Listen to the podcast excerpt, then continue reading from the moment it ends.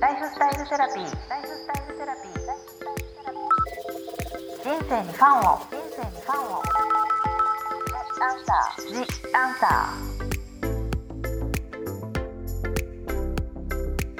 こんばんは。ワニブックス書籍編集長の青柳由紀です。ライフスタイルセラピー。今週も引き続き美容家の神崎恵さんをゲストにお送りいたします。よろしくお願いいたします。お願いします。はい。前回はトラブルケア、ボディケアについての本当に面白いお話をしていきましたけれども、今週はセルフケア、メンタルケアのお話についてお話しいただきたいと思います。で、今回募集した質問の中でもやっぱ美容のことについて多かったのが、やっぱ神崎さんのこうパーソナリティとかこうモチベーションアップとか気持ちのコントロールについてっていうのがいっぱいあったので、限定版の方にもね、いっぱい載せさせていただいてますけれども、このポッドキャストでもまたさらに聞いていきたいと思います。はい。それでは早速最初の質問です。はい。質問1。不安や緊張でいっぱいな時、めぐみさんなりのリラックス方法はありますか？今ね、結構いろいろ毎日ちょっと緊張しいられてる感じもありますし、何かお仕事とかそういうことでの不安や緊張っていろいろあると思うんですけど、神崎さん的にこれがリラックス方法ってあれだったら教えてください。これが私もね、今ね探してるんですけども、ね、その不安とか緊張の度合いにもよるなと思ってて、そうですよね。でも私は今無性にやっぱり自然が恋しくて、なんでしょうね。そう、サーフィンこの間、それこそそのインスタライブで、塩水に浸かりたいって言ったら、後からみんなに、海水でしょってすごい言われて。でもすごいわかりました。気持ち。ですよね。気持ちわかります。塩水が海とか、森とか、山とか川とか行きたいなと思っていて、わかります。やっぱり自然の力ってすごいですよね。なんか神崎さんのところお花もすごくあって、いけばなとっても美しいですけど、もう広大な自然みたいな感じですよね。そうなんですよ。そう。なので、わかります。私は時間がもしその時にあれば、ちょうどこの間も髪の毛切りに行ったんですけど、七里ヶ浜なんですよ。私ね、ユートリアムってそうですもんね。そうなんです。はい。すごい癒されました。何にもないゆっくりした空間っていうのは癒されて、海が見えてとか。そうなんです。だから、時間があればそういうことをして、ちょっと大きなものに触れるっていうのもしますし、あとはね、寝るとか泣くとか、当たり前のことを、どっぷりするっていうのは私の中ですごい効くなって思ってます。ね、寝るのはもうまず寝るってもおっしゃってましたけど、そう寝るとなんかあれ結構大丈夫かもってなりません？夜すっごいモヤモヤして悩んでて、明日なんか来なければいいと思ってても、結局寝て朝起きるとあれなんかちょっと軽くなって。でも朝ってすごいですよね。すごいですよね。朝の力って。そう。朝が来るんだって。そういう風にしたりとか、あと映画とかドラマで思いっきり泣くとか。っていうようにしてます。はい。いっそのこと泣いてみるとかそういうことですよね。ね、それしかないですよね。神崎さんも探してるし、あと今はね、じゃあ早くどっか行ってみようって言えないところだからまたね。そうなんですよ。ここがね、2020年また違いますよね。そうなんですよね。でもなんかやっぱり人それぞれ違うと思うので、大きなものに触れたり、実際に泣いたり、もう思いっきり寝たり。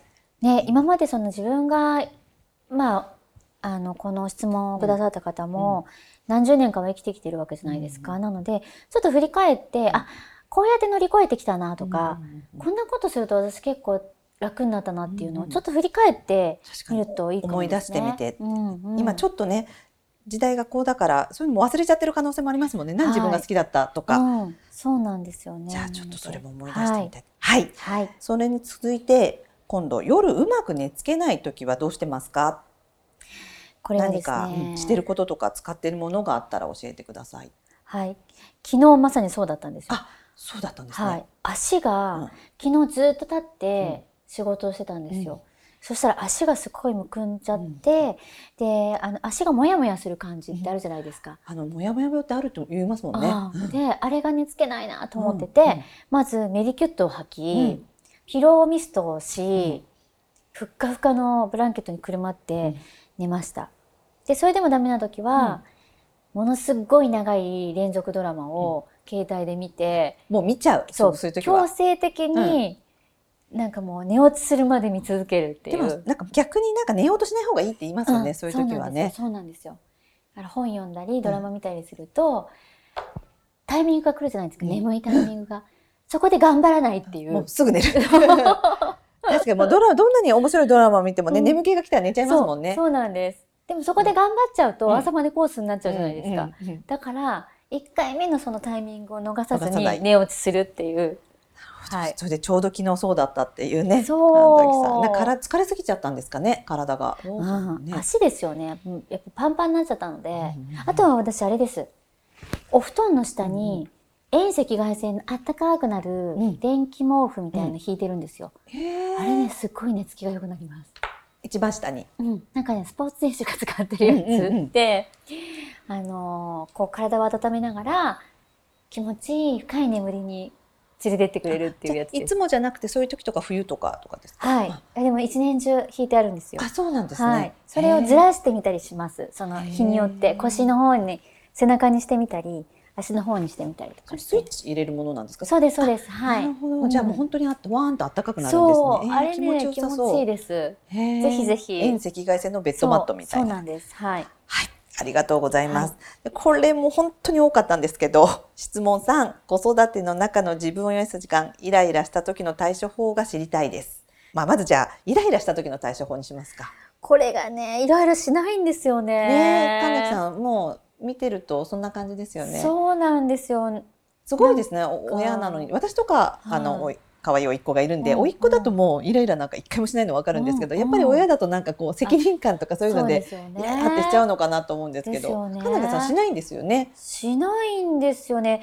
多分その一番上と一番下が結構離れて、15ぐらい離れてるじゃないですか、うん、で真ん中に一人いますけど、うん、だからそのお兄ちゃんたちが結構私にとっては、すごい名トレーナーだったんですよ、母親を育てる。最初の子だからね、はい、だからいろんなことを教えてくれて、うん、もう一人目なんてもう本当にイライラしたしガミガミ言ったし、うん、なんでしょうね、あのガミガミ加減は、うん、驚く方としてたんですけど、うん、やっぱりその言わなくても改善されていったりとか、うん、食べれないものが突然食べれるようになったりとかしてくるわけですよ。子供って猛スピードで成長していくから、うん、それを分かっていると、うん、こんな手が焼けることもあとちょっとなんだなって思ったりとか、こう見方が変わるんですかね、捉え方が、うん、だからなんかイライラしているのがなんでしょうね、全然しなくなるんですよ。でも確かにもう子どもの可愛い時間ってあっという間だから、うん、その時怒ってちゃちょっともったいないみたいな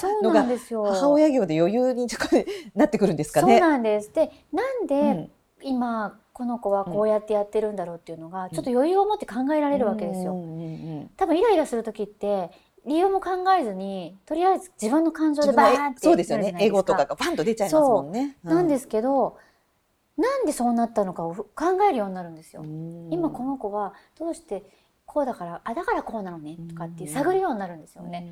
そうするとあなるほどねって思ったりとか、まあそうだよねって思ったりとかするとなんかお子さんを尊重できるようになってくるみたいな感じなんですかね、うん、その子は人と人で、うんうん、なんかこう考えられるっていうか、そうかじゃあこれね1番目の子なのかあれなのかわかんないですけど、ね、でもイライラしますよね。だって思い通りにいかないことの方が多いですからね。そうですよね。で天才だから子供ってその今は絶対泣かないでほしいって時に泣いたりとか絶対時間遅れちゃいけない時になんか遅れるようなことしたりとか、うん、そういう天才ね。天才、うん、天の才能ですよね。ね、そこを天才って言葉でそうなんかいい言葉で言うといいですね。わがままとかじゃなくて、うん、うまくやっていかなきゃいけなくて、うん、私の子育ての中の大テーマは、うん、北風と太陽。あ、わかります。でも私恋愛もそうかなっていうぐらいいいですよね。そう北風と太陽ってそう、うん、そう急がば回れと北風と太陽は私の中の大テーマで、うんね、意外と遠回りしてた方が近道だったりしたりとか、うん、わーっていうより上手にこうやって導いていった方が結果的にコートを脱ぐとそうなんですよだから常にもう私はそれを頭にやってます。はい、でも本当にいいお話だし教訓ですよね。あれって人と人とのそうなんですよ。本当になのでちょっと北風と太陽をもう一回読み直してみると、そうですね、いいかもです。ぜひこの方も北風と太陽を読んでみてください。わかりますよ、イライラするから、その中での、自分を癒す時間、神崎さん、やっぱりその自分になる時間が大事だなって思っていて、お母さんでもなく妻でもなく、自分になる時間、神崎恵みになる時間ですよね、がすごい大事だなと思っていて、まさに私お兄ちゃんたち2人抱えて、シングルマザーになった時やっぱり不安もあるし、もうイライラすごいするわけですよ、でそれを見かねた母が、もう本当に母がいてくれたことが私にとって本当に救いだったし、本当贅沢かもしれないんですけど、30分でもいいから何かしてきなさいって言ってくれたんですよ。でその30分でお花を習いに行ったりとか、スクール通ったりしたりとか、たまには映画を見に行ったりとかしたんですけど、1時間とかで、でもそれがね、最初は罪悪感あるんですよ、子供を預けてので、自分が何かしていいのって、なんですけど、でも意味があったなと思って、そんな思いを抱えながらも外に出て、自分として時間を過ごすと、すごいクリアになるんですよね。風通しが良くなるね。なんか本当にちょっと喫茶店でカフェで、俺を一人で飲むだけでもいいからってことですよね。そう、わかります。なのでそういう、贅沢かもしれないんですけど、そういう時間を作るとね。10分でも15分でも癒すと結果的に、相手に優しくなれたりじゃないですけど、なるから余裕がねできますよね。逆に必要なんだよっていうことですよね。そうなんですよ。だからもう好きなことをしたり、自分のためだけに生きる時間を5分でも10分でも作ってみてください。ありがとうございます。はい、質問4。今なかなか友人たちとも会えませんが、寂しくなったりしたときはめぐみさんはどうしますか？ LINE とか急に送ったりとかしてしまいますか？このコロナ禍でのお話ですね。私はすごい母の顔が見たくて、これ2月ぐらいから会ってないんですよね。そっか。そうで電話もできてもやっぱり顔が見たいし見せたいじゃないですか。そうです。会うって全然やっぱり違いますもんね。そうなので、携帯を送りました。テレビ電話ができる。テレビ電話って言うんですか今。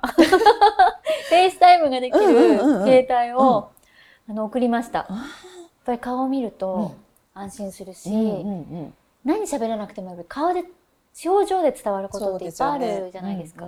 なのでそれはねやってよかったなと思っていて、お母さんなんとか使えるように。それも大変だったんですよ。もう私の母親って年配の人って本当に大変。まずスライドをする意味が分かんないから携帯を押す世代なので、iPhone みたいなやつ送ったってことですよね。そうですそうですそうです。だって楽々本じゃダメだからね。そうなんですよ。iPhone じゃないと iPhone 同士で FaceTime できないじゃないですか。そうですよね。そうだから iPhone 送ったんですけど。だから20回電話かけてまぐれで1回ぐらいスライドできるんですよ。宝くじみたいな。だってもうそのスライドっていう言葉を知らないから、そうなんですよ。そこからだもう本当行って一瞬やってあげたいぐらいな感じでそこがいけないからね。そうなんですよ。でスライドもできなければこのトンっていうタッチもできないわけですよ。ずっとこうやって押しちゃうわけですよ。だから取れないの一向に電話が。だからもうそれは大変でしたけど、なんとか伝えて、20回に1回でもまぐれでもね顔が映ればいいからやりましたけど、だからね、いいと思いますよ。寂しくなった時は電話しましょう、 LINE とかしましょうですよね。もう今ね若い人たちはもう本当に LINE で電話でねやったりとかしてるけど、これ我慢しない方がいいですよね。本当にいいですよ。みんな今寂しいような気がするし、本当そうですよ。相手の人もね。そう。で、なんかあれですよね。例えばよく私の耳に聞こえてきてた周りの会話ですけど、なんか一人暮らしだから寂しいじゃんとか、家族がいるから寂しくないでしょっていう話じゃないじゃないですか。家族がいてもやっぱり友人と話すのって全然違うから、そう。だから自分の中で寂しいと思ったら。その会いたい人、話したい人と話すってすごい大事だと思います。なので、ちょっと電話したり急に LINE 送っちゃったりもいいよねって、それでね、いいです。嫌だと思うような人はもういいよってことですよね。そう、嫌だっていう感じになったらもうそれは切り捨てましょう。そうですよね、うんうん、それで、はい、あ私もだよってこうまたつながる時間が今はこういう SNS でも大事ですもんね、うんうんはい、でも必要にだとちょっと困っちゃうかもしれないですけどね何度も何度もじゃなくてそこはちょっと、はい、バランスよくやりましょうということですね。はい、今日はいろいろお答えいただきましたけれども、はい、ありがとうございました。ありがとうございます。次回の The Answer ではもう神崎さんの時間の許す限りジャンルに関係なくいろいろなご質問にお答えいただきたいと思います。神崎さんありがとうございました。ありがとうございました。ライフスタイルセラピー The Answer